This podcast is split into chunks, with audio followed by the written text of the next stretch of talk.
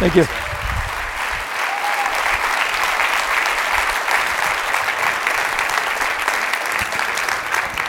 Thank you. Save some for the end, please. Raise your hand if you've discovered your passion in life. Great, because I know a lot of you right now are, in college and you're thinking about what is your passion. And J Mac and myself find out, found our passion in the love of basketball. And together we ran a bond that was really special. And so, as I now travel the country and share ideas on how people can make their dreams come true, like Jason did, I want to take you through six keys that we're going to focus in on today. And my promise today for you is to inspire you to think bigger and to give you some tools that you can implement in your life to make your dreams come true. So let's look at these six. The six are passion, which we're going to delve into a little bit deeper in just a moment. Number two is discovering your mission in life. Number three is being an effective goal setter. Four is perseverance, what I call the never give up mindset. Five is carpe diem, which of course means seize the day. We're going to teach you how to seize the day. And then lastly, being a team player. So those are the six we're going to focus in on. So I'm going to take you back. The year was 2003. And a young man came into our basketball program. His name was Jason McElwain. We tagged him J-Mac. And Jason was on the autism spectrum. He was also learning disabled. How many people know someone on the autism spectrum? Because the staggering thing in 2003, when I met J-Mac for the first time, there was something like 1 in 150 people born in the U.S. were on the spectrum. It's now 1 in 68. And the latest research that I've seen is it's now down to 1 in 59. So that's pretty staggering. But despite the fact that Jason was on the spectrum and he was learning disabled, did not stop him from having a big dream. And his dream was he wanted to play in our basketball program. So he came out for our JV basketball team. And after a couple days of tryouts, my JV coach came to me and said, Coach, Jason's not a very good player. But man, he's got a big heart. He's got so much passion for the game of basketball. I think he would be great for our program. And I thought, because I got cut from my college basketball team after having a pretty good high school career, and I thought back and reflected, and I said, you know what? I really regret that I didn't stay involved with our basketball program in college. And I thought it would be a great opportunity to give a young man a chance to be involved with us. And I got to admit, early on, despite Jason having a lot of passion, uh, his new teammates and him had to get used to each other. But because our culture had been really good in our program, I really started to see this neat bond between the players and Jason. And also, it warmed my heart dearly because Jason would come to the JV game dressed in a white shirt and black tie. And at the end of the JV game, he would be what we call a tad disheveled. And it, would warm my heart to see as he sit on the bench for the varsity as well, one of our varsity players straightening his tie and getting his shirt tucked in.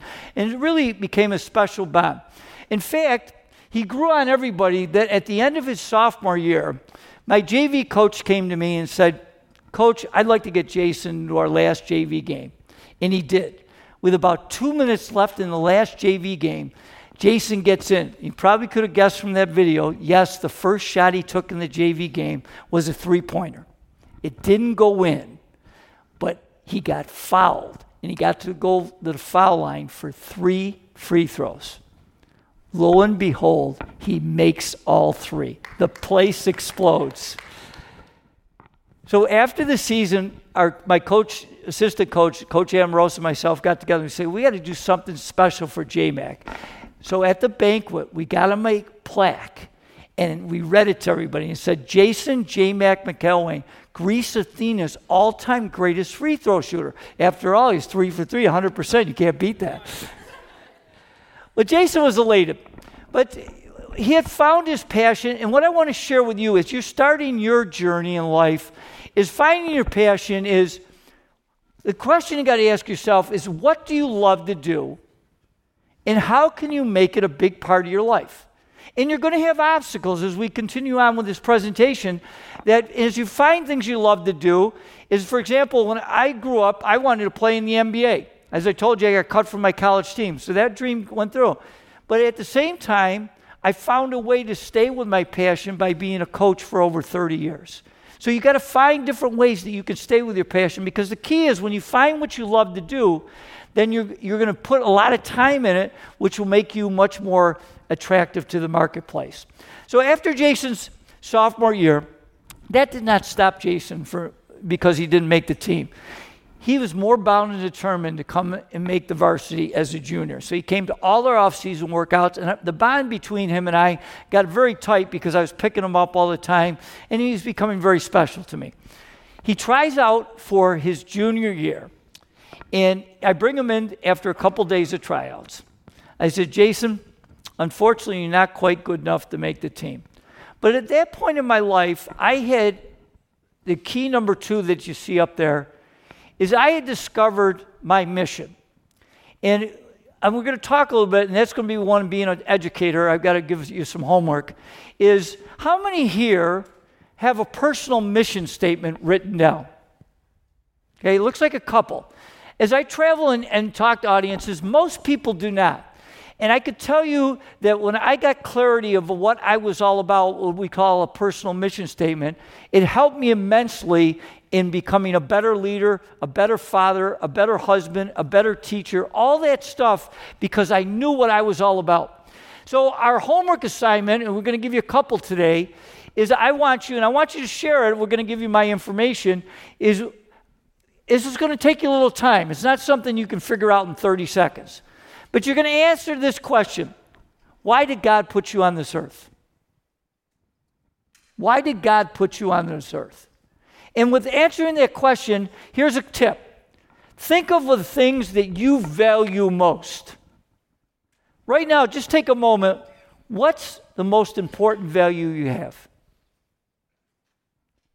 This was mine integrity.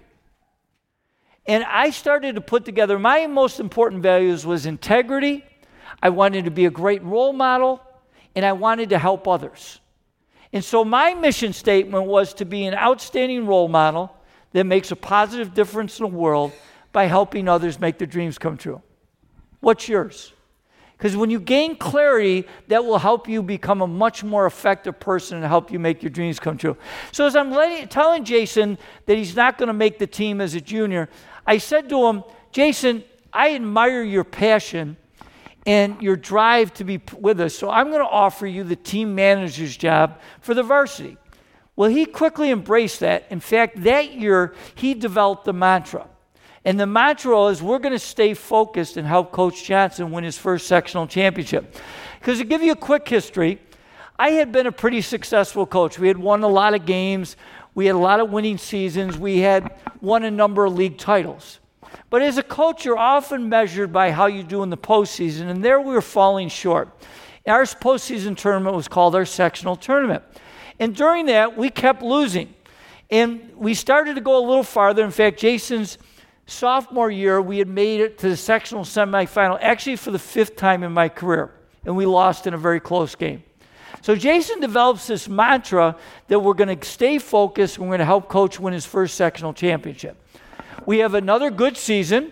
We get to the sectional semifinals now for the sixth time, and we lose at the buzzer to our crosstown rival. We were devastated. But that wasn't going to stop JMac. He was more bound and determined to make the team as a senior. So, again, our homework assignment is to make sure that you write out your personal mission statement. Well, he comes back as a senior, again, come to all our off-season workouts, and he tries out as a senior. I bring him in after a few days of tryouts. I said, J-Mac, I've got some good news and some bad news. He says, Coach, give me the bad news first. I said, Well, unfortunately, you're not quite good enough to make the team. And this time he was visibly disappointed. His head dropped down. You could see he was upset. I said, I have some good news. His head popped back up. He said, Yeah, coach, what do you got in mind? I said, Well, for senior night, he goes, I'm a senior. I said, I know. for senior night, I'm going to give you a jersey and hopefully get you in the game. Well, he was pretty excited about that jersey idea. In fact, periodically he would ask me about that jersey, and of course I defined periodically as about every other day. Well, going into that season, like every season that I coached, was that our third key was how to be an effective goal setter.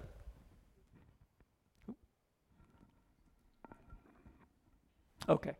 In, in getting goals, I used to give my team a quote every day. And one of my favorite goal setting quotes was when you think it, ink it. What do I mean? write it down. How many of you have your goals written down? Because I think it's essential. I've done extreme studies on goal setting, and I've found that you are 10 times more likely to make your goals come to fruition if you write your goals down consistently, you come up with a plan of action, and take consistent action. So, with those facts in mind, this is what we did. We brought our team over after we picked our team as senior year, like we did every year, and we had a goals meeting at my house. And we go, went over our expectations, we went over our mission statement, we went over our rules and regulations, and I was getting feedback from them. And I asked them, What is our team goals? And they would give me feedback, and we wrote them down. And then I taught them what I'm going to teach you right now. I taught them about individual goals, which I think is so essential as a leader that you know what your team members, their individual goals, and how do they fit into the team goals. So I gave I showed a video to them and I gave them some tips on how to set goals. And this is one of the things that we talked to them about. Is we, what we want you to do is we want you to to right now tonight I'm going to give you right now a 30 second timeout. In the 30 second timeout, what I want you to do is I'm actually going to extend it. I'm going to give you 45 seconds. And I want you to write out your three most important goals. Now, you can do that on your phone if you don't have something to write with, or you can think right now. But you're going to, and I've got my whistle to stop you. All right, ready? And begin.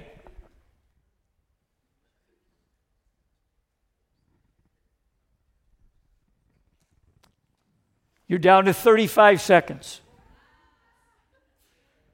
The pressure is on. 20 seconds.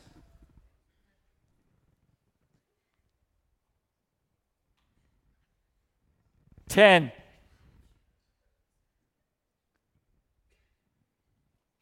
Five, four, three, two, one. How many were able to do that? Show me your hand if you were able to do it. Good, because one of my other quotes I used to give my team was you can't hit a target you don't have. So we want you to zero in on what's most important. And here's our second homework assignment. I want you, if you did not finish your three goals, and you can add, I, I really believe in life uh, balance. So I want you to have a goal in your spiritual. I want you to have a goal in the physical. I want you to have a goal in the mental, academic. We could go on. But have goals, but have clarity. And what I want you to do tonight is I want you to get five index cards. This is what we taught our guys. And I want you to write out the first card, I want you to put in it, I am responsible. Because who's the first person you must lead? Yourself. So you got to take charge of your life. Now, you're going to need help for others to have your goals come to fruition, but it starts with you. Number two, I want you to write, I like myself. Because I truly believe effective people and leaders, they're not arrogant, but they do care about themselves so they can care about others. Then from there, I want you to write out your three most important goals on those other three index cards. And, you, and again, you can add cards. I have a, about 10 that I do every day. And tonight, get in front of a mirror. Start by saying, I am responsible, I like myself, and your three goals. And make sure you have a deadline. As I said, a goal is a dream with a deadline. And be the, write them so specific that a fourth grader could read your goals and could tell you what you're wanting to do. So we, that's what we did. We taught our players our goals. We were supposed to have a really good team Jason's senior year, and it started well. We won our first two games in an opening tip off tournament. But then adversity struck. And you mentioned the book here. Uh, I just brought a couple copies, so I, I'm not really selling them here, but is that in the book, I go over, we had a lot of internal strife. I don't have time in this presentation to share all the strife. But has anybody ever been on a team that didn't get along? Wasn't very much fun, was it? And unfortunately, even though our team was really talented Jason, senior year, because we're having so much strife, after starting 2 0, in our next five games, we lost three of them, and I didn't think we'd lose any of them. And we were going into this Christmas tournament. I'm from Rochester, New York, and we were going to a school called Fairport, a real big school that had a very good team, and they were hosting the tournament. And I thought we had the ability to play with them, but not the way our team was together. So in the opening round, we won barely, and in Fairport, in the second game, won by 40 points. They beat a team that we barely beaten a week earlier by 40 points. So the next day we had a shoot around because it was during Christmas break, so we didn't have school. And normally in a shoot around, we do some shooting, we go through some plays. But this day I had to do something different. So what I did is I sat them down and I shocked them. I looked them right in the eyes and I said, Guys, I don't want to go to the game tonight. They looked in disbelief. What do you mean you don't want to go to the game tonight? I said, Well, until we iron out and become a team, we're going to lose by 50 points tonight. So after that, I gave him a couple more ideas, but then I just sat and listened, which is so important as a leader. And we started to get ideas out on how we could be more effective and work together better. And we walked out of the gym a little bit different. It didn't cure everything, but that night we played a great game. And although we didn't win, we lost in overtime to Fairport. And it showed what we could do if we worked together, which is really important in your teams, how important it is to work together. So from there, we got on a hot streak. We won eight out of our next nine games going into senior night. Senior night was on February 15th.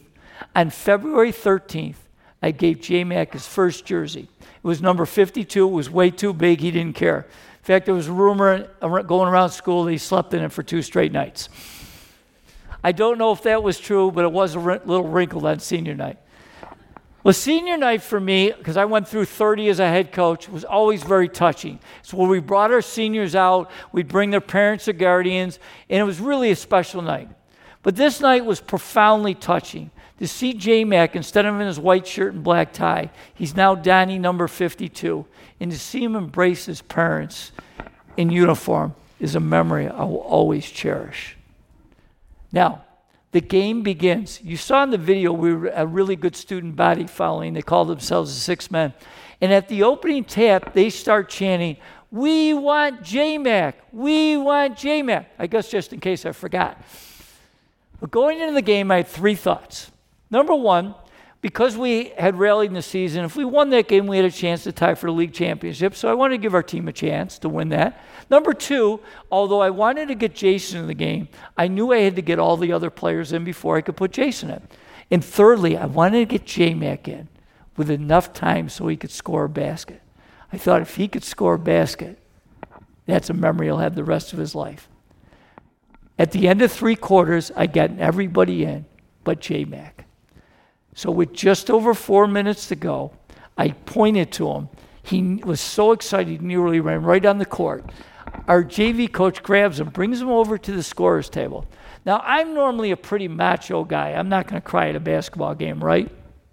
Wrong. What happened next touched my heart and soul so deeply. When Jason entered the game, our student body gave him a standing ovation, which touched me. But what even hit me harder in the heart was one of our parents, unbeknownst to Jason and I, had made all these placards, these pictures of Jason's face, and put them on paint sticks. When Jason entered the game, they showed all those placards. Mr. Macho sat down, which I rarely did in a game, and tears are flowing down my face. I'm profoundly touched. The game now begins. J Max in his first varsity basketball game. He receives the ball in the right corner behind the three point arc. He lets his first shot go. It's a three pointer. The crowd stands in anticipation. It misses by six feet. Now, I know you're a school of faith and I'm a person of faith, but you're not supposed to pray in the public schools, and I was praying really hard. Well, next possession, which you didn't see on the video, Jason actually has a much shorter shot. It's about 10 feet. And of course, I got a little drama because it might be a movie someday. It hits the backboard, it hits the rim, and it falls off. And the crowd groans. And I'm thinking, all right, God's starting to listen. We're getting closer. But here's my fourth key. Think about that. Jason missed his first shot badly. And we taught our players a thing called next play. And this is our fourth key is perseverance. Is that never give up mindset. What we meant by next play is you got to learn from your mistakes, but in game of basketball, it's quick. You got to move on. So that first shot, I think, would have stopped a lot of people. Think for yourself. How many times in your life have you quit it because you failed once? And you can't make it happen if, you if you don't have that perseverance, that never give up mindset. Then Jason missed his second shot. Didn't quit. Well, now he's moving on to his third shot. This time he gets the ball at the right wing. It's another three pointer. He lets it go. Magic. The ball goes in. The place explodes. And I'm thinking to myself, God must be a basketball fan. Not only has J Max scored, he's got a three pointer. It can't get any better than this, right? Wrong. For the next three minutes, J Mac turns into his boyhood idol, Kobe Bryant. And he starts making shot after shot after shot. And the place is going crazier and crazier. And the two things I'll never forget with about a minute to go, I'm still sitting on the bench, tears still rolling down my face, and I get a tap on my shoulder. I look behind me, it's J Mac's mother. She's bawling her eyes out, and she gives me a big hug, and she whispers in my ear, Coach, this is the best gift you could have ever given my son. What would you have done? I cried harder. then I'm going to need a little audience participation the last 10 seconds. Spencerport, our opponent that night, I want to give kudos to their players and their coach. They were great sports. They score. Our player takes the ball out of bounds, and he normally throws it to our point guard. But this time he throws it to J-Mac. So I'm going to dribble down the court. If you can help me counting down from 10. Ready? 10. Nine, eight, seven, six, five, four, three, two, one. Now you're probably thinking, Jason just went in and made a little layup, game's over. Oh no. He shoots, he pulls up like two feet behind the, the three point line, almost an NBA three. I'm thinking, J Mac, don't shoot from there, that's way too far. He launches this rainbow. Swish. I look over. Our student body runs on the floor. Our players run on the floor. I'm thinking, oh my gosh, I'm living the movie Rudy. Then Jason's parents have an interesting dynamic. His dad is six foot six, and his mom is five foot two. I see this little bitty lady bobbing and weaving through the mass of people, and she gets to J Mac and she gives him a big hug. And he liked it for about five seconds, and he shrugged her off. Then our players put Jason up on their shoulders, and he's got the game ball over his head. I, at this point, I have no idea how many points he has. And all of a sudden, our public address announcer comes on and says, The leading scorer for the Trojans, J Mac, with 20 points. With my math brain, I'm thinking, if he played the whole game, he would have scored 160. That's pretty good. And I really felt that I did it for all the right reasons. It, it, was right to give this young man a chance, but I had no media there. It was not done for that reason. But after the game, one of my duties was I had to call it into our local newspaper, what we call the Democrat and Chronicle. And when I called them, I shared, and it was a female sports writer, and she says, Coach, Somebody called from the game, but I think I misunderstood. Your team manager got in and scored two points, right? I said, No, he scored 20. So I get home that night. My wife and son had been there. They were in shock too. I, I couldn't sleep all night. I'm thinking J Mac's going to get a headline in our paper.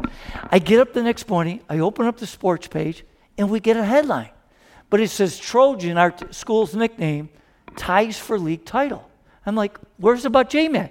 And it just mentioned a little bit about Jason in the article. I'm going, I guess it wasn't that big a deal. Although I got to admit, when I got to school, it was a big deal to me. And I didn't do much teaching that day. We watched that game film over and over again. And students would come up to me and say, Coach, this is going to get on ESPN. I said, ESPN? And we get a headline the Democrat and Chronicle. But I will talk more about ESPN in just a minute. So what happened was, I thought that's where it was going to end. But at school that day, Jason's speech pathologist, he had never come to a game before, but he came because Jason told him he might get in. He was so touched by the game that he called one of our local TV stations, Channel 8, and he said, You've got to come and borrow the video from the coach. Is the best thing I've ever seen in sports. They did. They showed it that night and got such a nice response locally. We had three TV stations come to school the next day. In fact, one of them said, J Mac, can you explain what happened? He says, I was just hot as a pistol. Well, that night, one of our other sports directors called me and said, Coach, this is such a powerful story. Do you mind if I send it out nationally? I said, No, if it can make an impact on the country, I think that'd be wonderful. Well, that weekend, we were going into February break, which means our students were off from school, but our players are coming back to practice that next week because we start our postseason tournament that we had never won. So it's a very quiet weekend. I thought that's where it going to end. Monday morning, I get up, I'm, and we don't have school that day, so I'm just about to ready to go to practice, and the phone rings. And it's CBS Evening News, and they normally don't call the house. They said, Coach, we've heard about the game. We want to do a story about it. I said, Sure. They come in, they do a story Thursday night, and it got such publicity that on Friday at practice, it was a pretty typical practice at Greece Athena. Before practice, we were interviewed by Good Morning America, CNN, and ESPN. Then after practice, ESPN stayed for like five hours to do that little documentary I showed you. Well, my wife and I have been married 36 years. and I told her I'd be home at 2 o'clock that day. I got home at 5 o'clock. I was so excited, I nearly knocked the door down. I said, Honey, honey, we're going to get on ESPN. She goes, ESPN, where the heck have you been? Do you realize how many people called for you? And she had all these names and numbers. She crumpled it up. She threw it at me. She says, I am not your secretary. Although I will say the next week when Oprah's show called the house, she did pick the phone up again. So, needless to say, there was a little scrutiny. And of course, which leads me to my fifth key, which is carpe diem, and that seize the day. And one of the things I was trying to figure out, because remember I told you we kept losing in our postseason tournament, and I was trying to teach our players how they could seize the day, carpe diem. And one of the things that we always taught our guys if we're going to be outstanding, we have to be exceptional things we can control. So we're going to focus on two. And this was a very good learning experience for me. The first thing is work ethic. And I used to tell our players the only place that success comes before work is in the dictionary. What I realized is this that because I was so down on myself, that I worked my players too hard in the postseason and it was draining them. So I realized that we had to work smarter. So it's not only working hard, but you got to work smarter. But the second thing was where my really big issue was, and that was attitude. And I used to say to my players all the time attitudes are contagious. Is yours worth catching? And mine was not in the postseason. Here I was, I felt I was a pretty good role model but in the postseason, I was really, I lost my patience. I was coming down really hard in practice. I, if we blew a play in a game, I was letting the emotions get the best of me.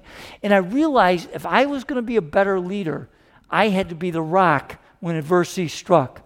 So I really made a decision in this postseason, JMAC senior year, that we are going to change that. So in our first game, we won pretty easily, so I wasn't tested.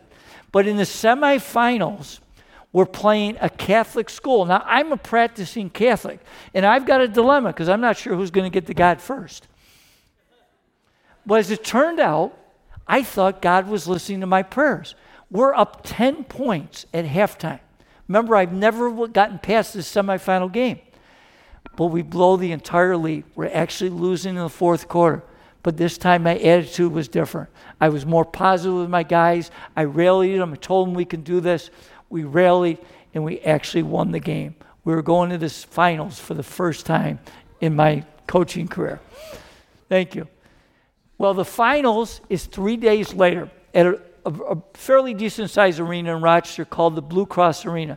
It seats about 11,000 people, and normally for a championship game, we'll get anywhere from three to four, maybe 5,000 people.